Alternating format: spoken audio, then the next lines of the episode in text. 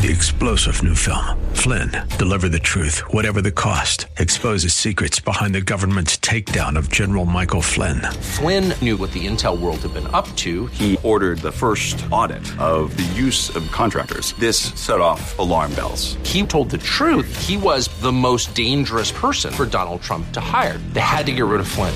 Flynn, deliver the truth, whatever the cost. Available now. Watch it today. Go to salemnow.com. Salemnow.com. Now it's time to think and discern. This is Bob Burney Live.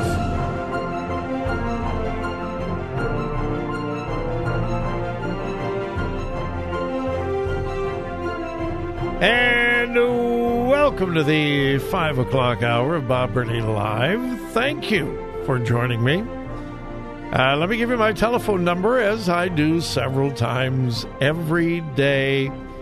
And the reason I do that, I love to hear from you. 877 Bob Live, 877 262 5483. Did, did you hear what happened at uh, one of the Olentangy schools? Uh, what was this? Was this yesterday? Uh, I th- I think it was yesterday. Maybe it was Friday last. I don't know. Anyway, just just recently, something really weird happened at Shale Meadows Elementary School in their third grade classroom. The uh, third grade teacher, Mandy Roback, was reading one of the Dr. Seuss books. Seuss, Zeus, Seuss. I guess it's Seuss. Uh, and it was part of an NPR, National Public Radio podcast. And uh, she was reading, and the whole thing was organized by Olentangy Schools. Uh, NPR reporter Erika Beras was there, and uh, she was to spend the day in the classroom. Well, one of the persons who organized this was the assistant director of communications for the school district. I'm not going to mention her name because, as usual, it is not my desire to attack anyone. But she's the assistant director of communications for the school district. And she set this up, evidently, from what I'm reading, in cooperation with the local NPR uh, reporter. And they were going to spend the day in the classroom. Well, as part of the day in the classroom, in this third grade classroom, there was going to be a reading time. The uh, NPR episode, evidently, is Planet Money. And the, the purpose was economic lessons in children's books. Okay, now, first, we're talking third grade. yeah, we're talking third grade. And NPR wanted to do a podcast on the economic lessons in children's books. Now, I had three kids. I've got grandkids. I've got great grandkids. Love reading to children. I guess that was not really high on my list when I was picking out children's books. Hmm, I wonder what economic lessons are in this book for first graders or second graders. But anyway, that's, uh, I guess that's neither here nor there. But anyway, that was the whole thing. It's the episode called Planet Money on NPR. And so they were going to read a children's book to discuss economic lessons. Well, the book that was chosen is the Dr. Seuss book, The Sneetches. I thought I was familiar with all of the Dr. Seuss books, but I am embarrassed to say I was not familiar with the book called The Sneetches. Well, the uh, Sneetches, according to the Seuss family, okay, the Sneetches was published in 1961. And the book, and again, I'm reading from a source from the Seuss family. It's a book about two kinds of Sneetches those with stars on their bellies and those without stars. The plain belly Sneetches are judged negatively by their appearance, and the others, uh, meanwhile, the star bellied Sneetches don't like associated with the plain belly Sneetches, so they start paying to have a machine take their stars off. Quote The Seuss family has said the book was intended to teach children not to judge or discriminate against others because of their appearance and to treat people equally. Okay? So some have stars in their bellies, some that don't. They judged each other, and the whole theme of the book is don't judge people by the way they look. Well, I would think that would be a really good thing. Well, evidently not. As the teacher began reading the book, one of her students raised a hand and asked a question. Um, the question was, oh my goodness, I have it here. Um, um, it was something about race. Um, oh, okay. A student says it's almost like what happened back then. This is a third grade student who says, it's almost like what happened back then, how people were treated, like disrespected, like white people disrespected black people. A third grade student is heard saying on the podcast. Okay, what a great opportunity to teach third graders about real equality. Yes, the Sneetches judged each other by their appearance, and the whole purpose of the book is to teach us not to do that. What a great opportunity. But the assistant, uh, what is her position again? The assistant director of communication or um, the assistant director of communications for the school district stops the reading. Now, get this the teacher is reading. A student raises a hand, and evidently, a student is actually understanding the purpose of the book. At what at that point, the uh, assistant director of communications for the school district stops the reading. This is on a podcast. This is being recorded, and said, "I don't know if I feel comfortable with the book being one of the themes featured. I just feel like this isn't teaching anything about economics." And this is a little more about differences with race and everything like that.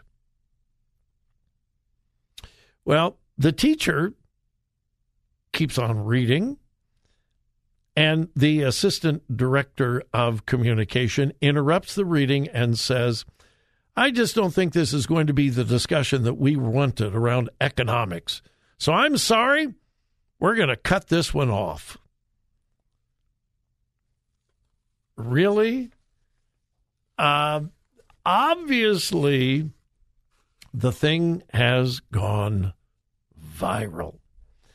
And people are on two sides, three sides, four sides.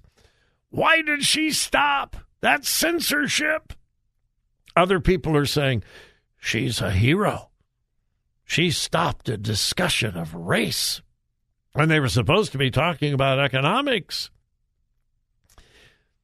Here's here's my my observation on this whole thing. Why has everything come down to race in our schools? I've never read The Sneetches by Dr. Seuss. But according to the family, it was written to erase the distinction between people because of their appearance. What a great opportunity to teach the kids. And I have no idea what the motive, I have no idea what the real motive was of the official from the school district that stopped the reading.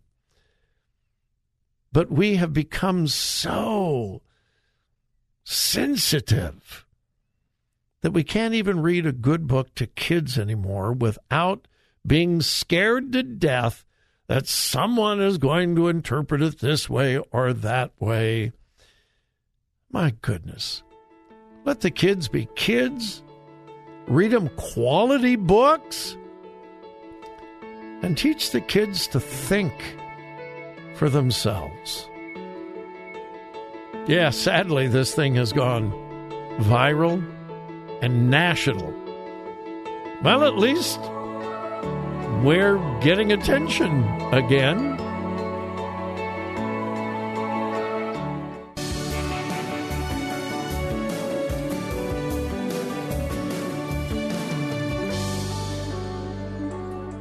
Today's news, God's Word, and your thoughts. This is Bob Burney Live.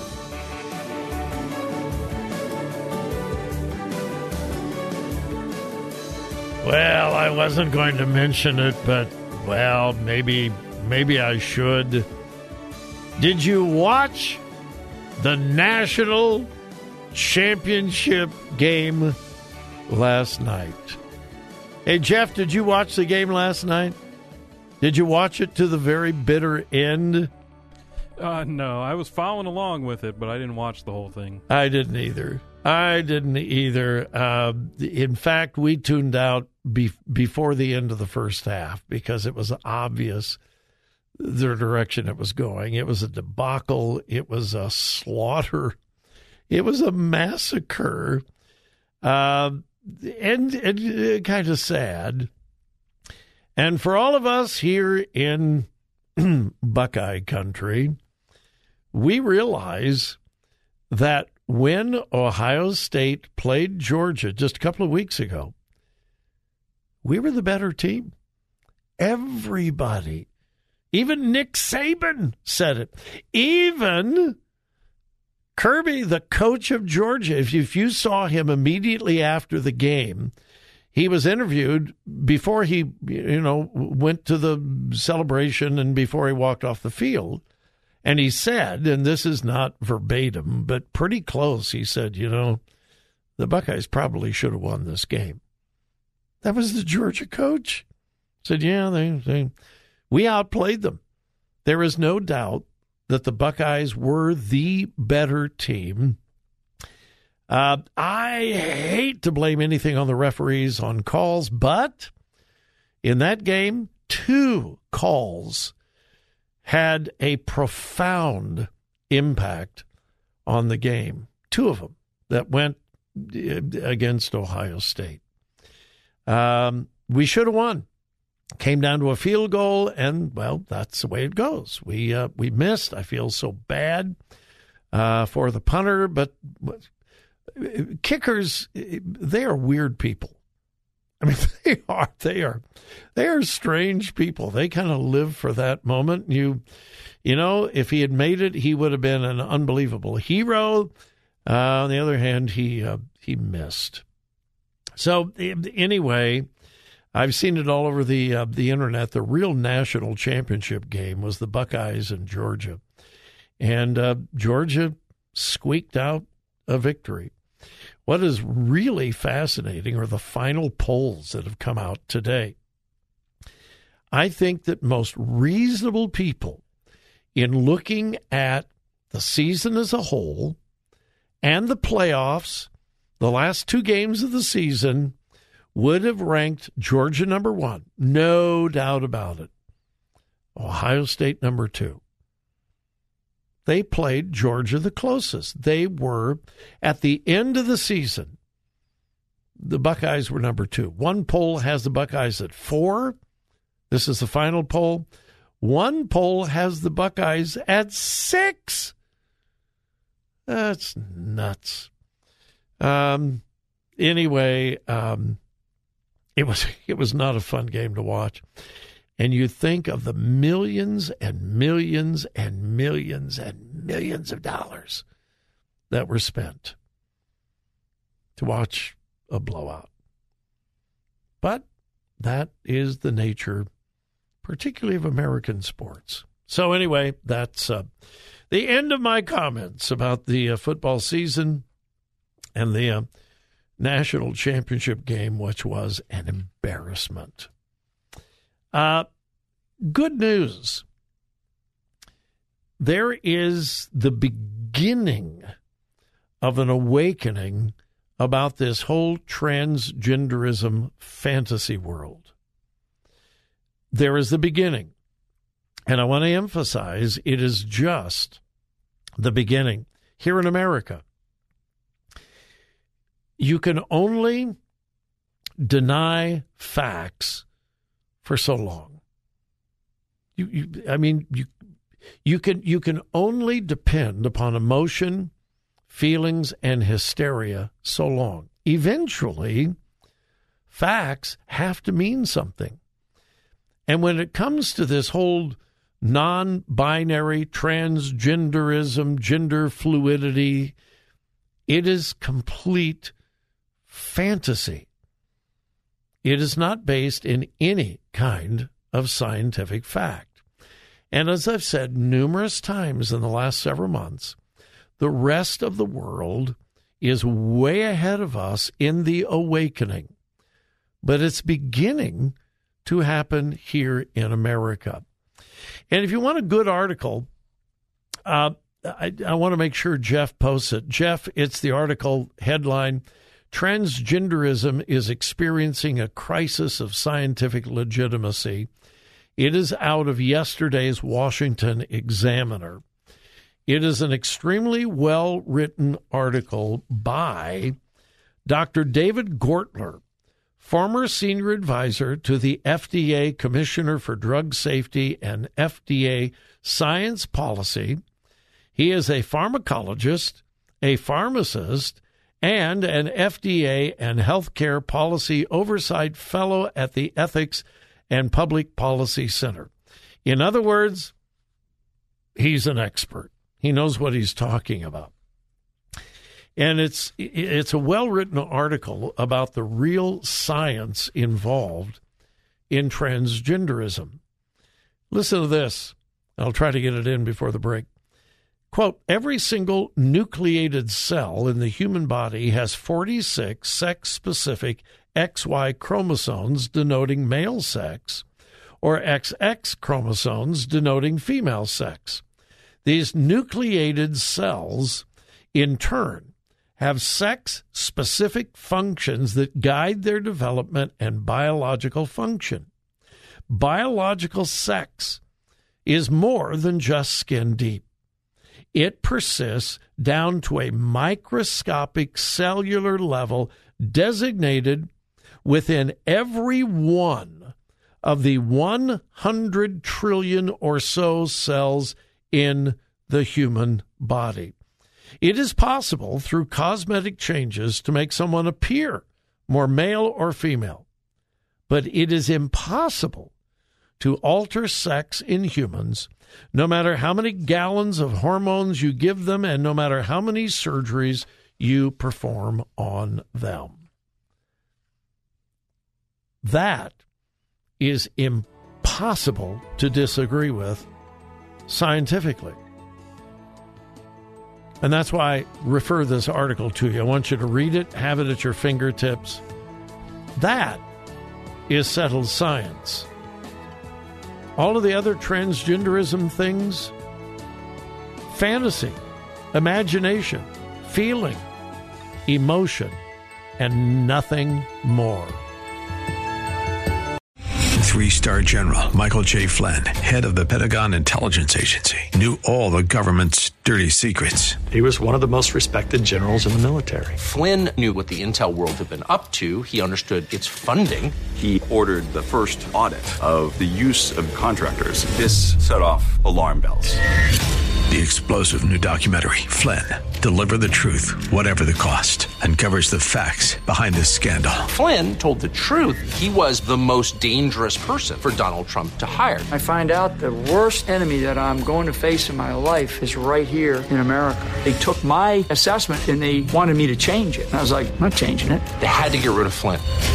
With in depth interviews, archival footage, and never before seen personal records of the man behind the headlines. I just felt like I was drowning. Flynn, deliver the truth, whatever the cost. Available now. Watch it today. Go to salemnow.com. Salemnow.com.